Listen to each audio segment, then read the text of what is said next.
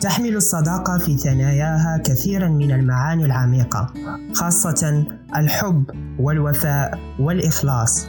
والصديق الحقيقي هو الشخص الذي تجده وقت الحاجة. يساندك ويدافع عنك ووقت الفرح يشاركك سعادتك ويحتفل معك. لذا من المهم معرفة كيفية الحفاظ على الأصدقاء وفنون التعامل معهم. فالصديق الوفي في هذه الأيام مثل العملة النادرة كلما تجده. مرحبا بك مع شروق شمس كل يوم وغروبها بين أمواج بودكاست إليك. لمن لا يعرف بودكاست إليك منك وعنك مختلف ومفيد. كل ما يتعلق بالمجتمع والثقافة مكان واحد. بودكاست إليك حيث الاختلاف والتنوع. حديث. اليوم حلقة جديدة بعنوان الصداقة حيث سوف نتعرف ونناقش أنا وصديقي محمد هذا الموضوع معكم. أصدقائي ونفتح هذا الموضوع ببعض مبادئ التعامل مع الصديق وأيضا بعض النصائح عن كيفية الحفاظ على الصديق. ثم نتعرف عن كيفية التعامل مع الصديق المزيف. وأيضا نتعرف على بعض من أنواع الأصدقاء. ثم نختم بقصة قصيرة حزينة عن الصداقة وأهمية الصديق. للتعرف على هذا وأكثر تابع الاستماع للأخير. أولا مرحبا بك صديقي محمد معي في هذه الحلقة الشيقة. أنا جدا سعيد بمشاركتك معي هذه الحلقة وإن شاء الله باقي الحلقات. كيف حالك صديقي؟ ودعني أسألك سؤال.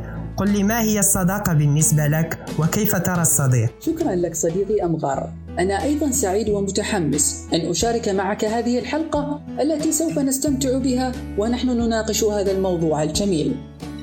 الصداقة بالنسبة لي وكما ذكرت في المقدمة هي علاقة مودة صادقة ومحبة وإخلاص وعطف متبادل بين شخصين أو أكثر حيث يود كل منهما الآخر. ويحب له الخير ويبادله الآخر المشاعر نفسها. أما بالنسبة لكيف أرى الصديق فأظن أن الرؤية تختلف حسب نوع الصديق. لكن المهم الصديق الحقيقي هو من يذكرك بالله تعالى ويساعدك في كسب رضاها عز وجل. وليست الصداقة البقاء مع الصديق وقتا أطول بل الصداقة هي أن تبقى على العهد حتى وإن طالت المسافات أو قصرت. وللحفاظ على هذا الصديق وعلاقة الصداقة. هناك مبادئ يجب التعامل بها مع الأصدقاء. نعم يا صديقي ومن هذه المبادئ هناك مبدأ البشاشة والابتسامة من أهم الأمور التي تكسب الشخص علاقات واسعة وأصدقاء يكنون له كل الحب والاحترام. البشاشة والابتسامة الدائمة حينما يكون معهم. لذا عندما تقابل أصدقائك ابتسم لهم. لتحصل على محبتهم ووفائهم. وهناك أيضا مبدأ الخلق الحسن. بالتأكيد لا يفضل أحد مصادقة شخص متعجرف في تعامله وحديثه. بالتالي عليك بلين الحديث واللطف في التعامل مع أصدقائك. صحيح وأيضا عدم التعالي من أكثر الصفات المنبوذة التكبر والتعالي ورؤية النفس على الآخرين بالمظهر أو الثقافة أو العلم أو النسب ما يعني أن عليك التواضع خلال التعامل مع أصدقائك لكي لا تخسرهم.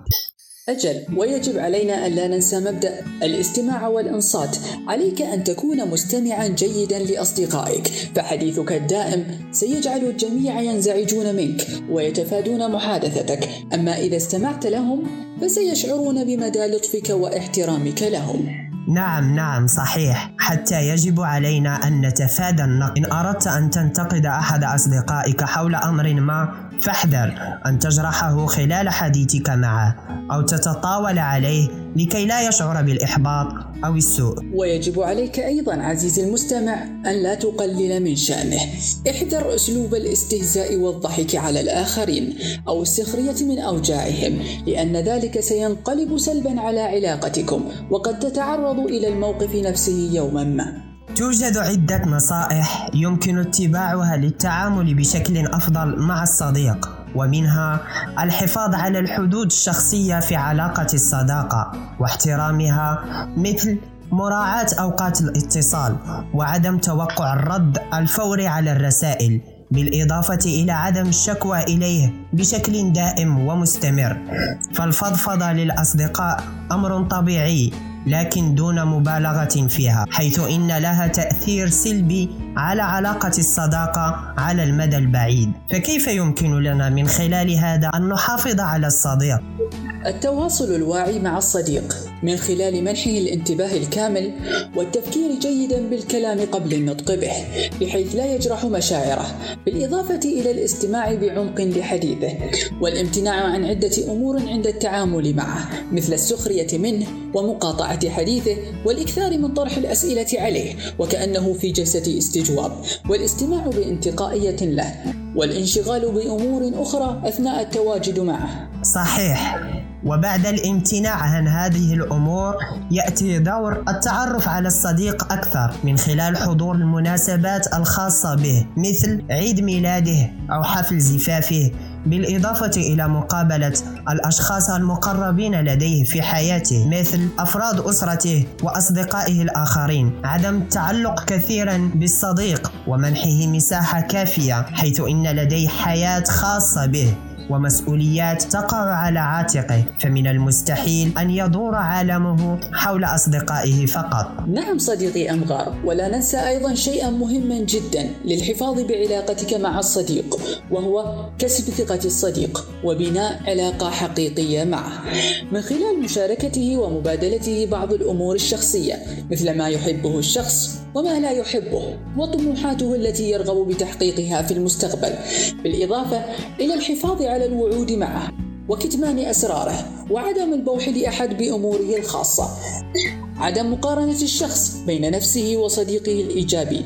فذلك يؤدي إلى الشعور بالإحباط أو البحث المستمر عن عيوب الصديق أو الحكم السلبي عليه.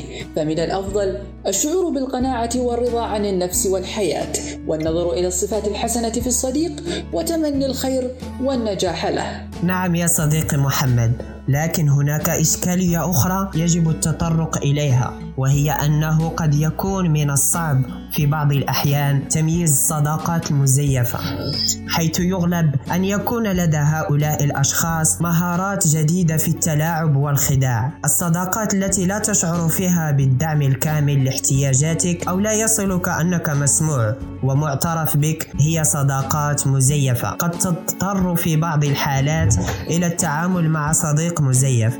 ربما يكون زميل عمل أو شخص في دائرتك الاجتماعية. حاول عندها أن تتفاعل مع هؤلاء الأشخاص بطريقة لا تستنزفك عاطفيا. انتبه للسلوكيات المزعجة وابتعد عنها عند تمييز أي منها. إذا أصبحت الصداقة تشكل عليك ضغطا أكثر من اللازم فابحث عن طريقة لإنهاء العلاقة بسلام فما هي الطرق والسبل التي يمكن لنا من خلالها أن نتخلص من العلاقة المزيفة؟ أو كيف يجب علينا أن نتعامل مع الصديق المزيف؟ هناك عدة طرق يمكن لنا من خلالها أن نتجنب الصديق المزيف.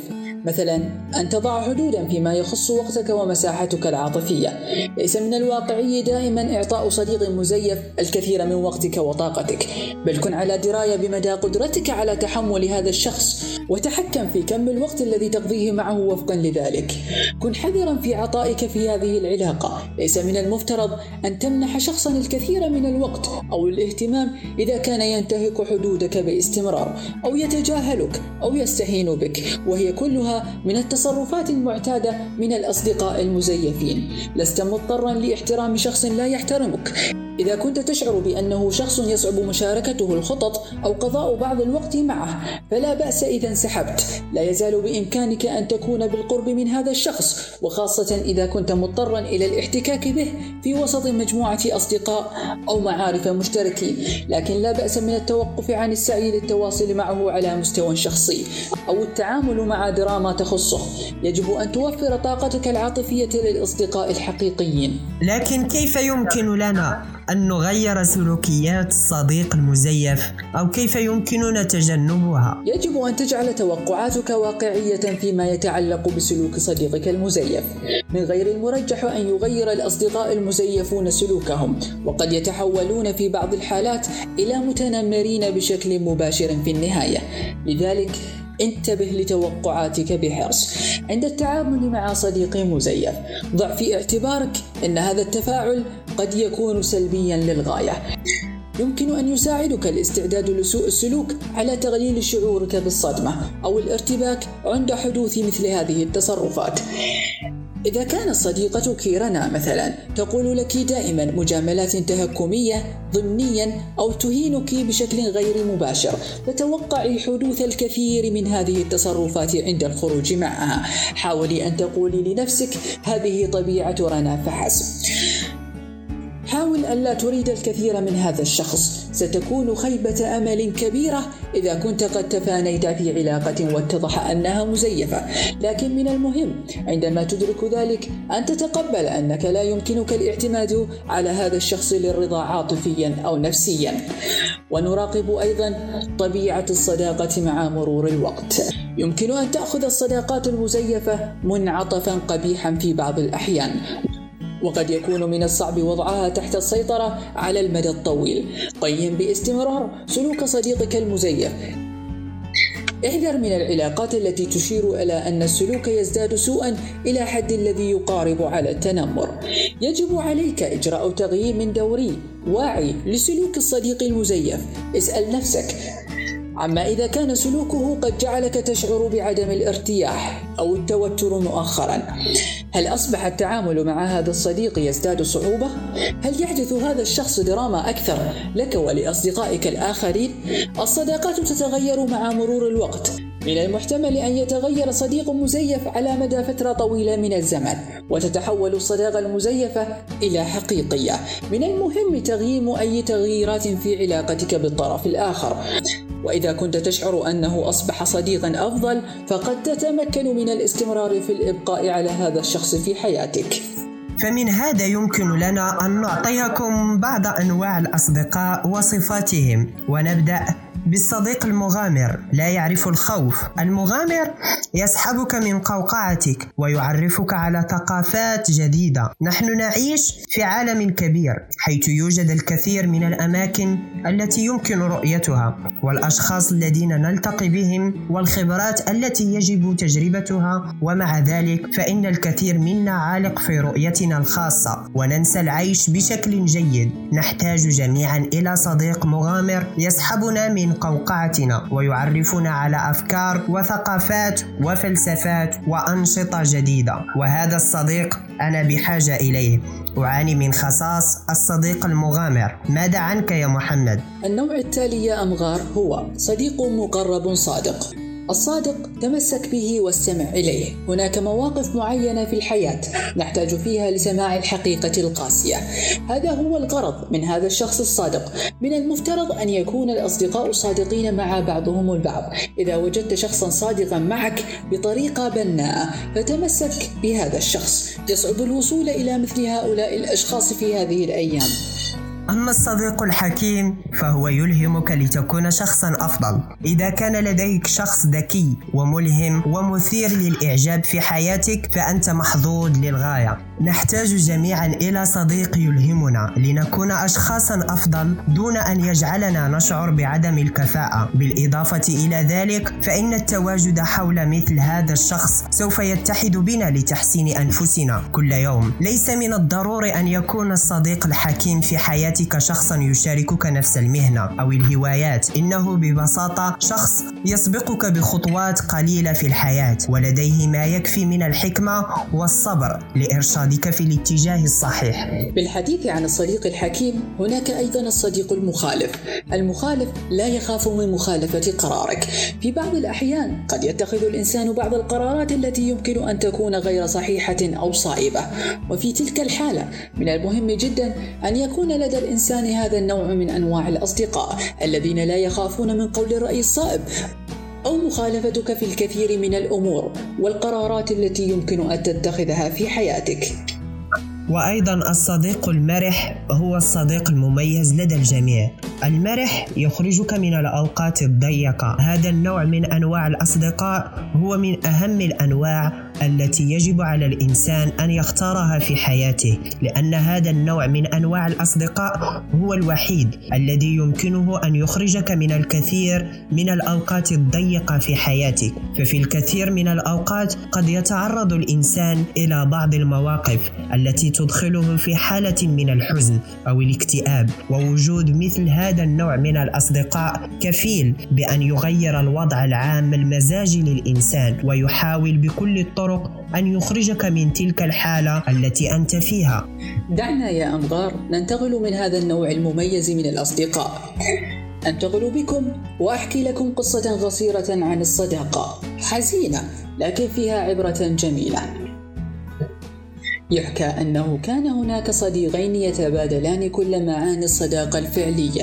حياتهما تكاد تكون متشابهة من شدة تقاربهما وارتباطهما ببعض لمدة سنوات طويلة وذات يوم قررا سويا اتخاذ قرار بالافتراق لمدة عشرين سنة.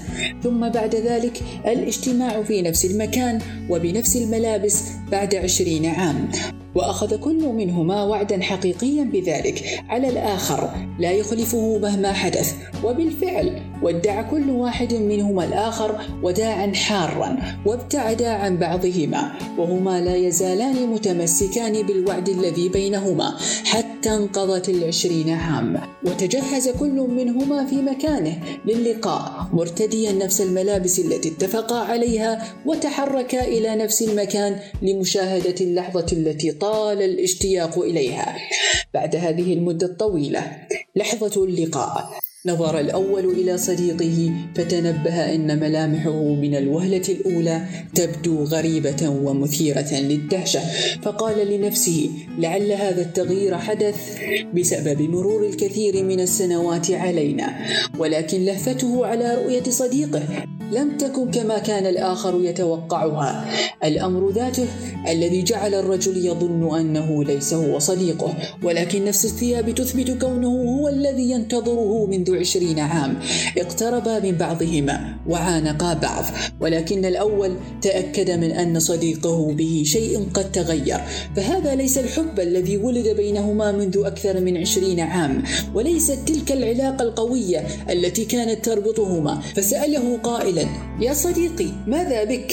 لقد تغيرت طريقة كلامك وأيضا نبرة صوتك وحتى ملامح وجهك وأعتقد أن بك شيئا جعلك مختلفا عن الماضي أرجوك أخبرني ما سبب هذا حتى لقاؤك بي كان باردا على عكس ما كنت أتوقع هل حدث لعلاقة الصداقة التي تجمعنا شيء جعلك تتغير معي بهذه الطريقة؟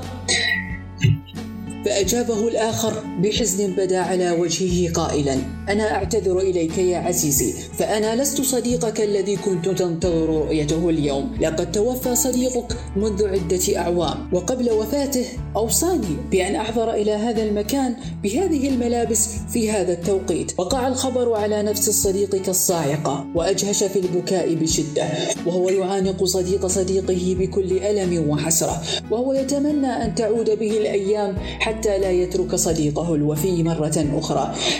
هذه هي القصة والعبرة. هي أن لا تترك صديقك ولا تدع الزمن يفرقكم عن بعض. وهذه رسالة إلى صديقي. صديقي إذا كنت تحبني بصدق فلا تتركني لأن رحيلك ينزع الحياة من أحشاء روحي. إذا كان لابد لك أن تموت أرجوك أن تسأل إذا بالإمكان أن تأخذ معك صديق. شكرا لك يا صديقي محمد. قصة جميلة جدا وأظن أن هناك العديد من الأشخاص وقعت لهم نفس هذه القصة. وربما قد يكون واحد منهم يسمع لنا الآن ويتذكر العلاقة التي كانت له مع صديقه. يحتاج الإنسان للأصدقاء في جميع مراحل حياته. سواء كان طفلا أو بالغا حيث إن للأصدقاء الحقيقيين أثر كبير على حياته الشخصية فالتقرب منهم يساعد على التخفيف من التوتر والضغوط الحياتية إضافة إلى أن لديهم تأثير إيجابي على نضج الشخصية فبعض الأصدقاء قدوة حسنة يقتدي بها كل من يرافقهم. بالإضافة إلى ذلك يلعب الأصدقاء دورا مهما في تقديم المساندة والدعم في جميع الظروف والأوقات. فعلاقة الصداقة الحقيقية تمنح الإنسان السعادة خلال سنوات حياته مهما تقدم العمر به.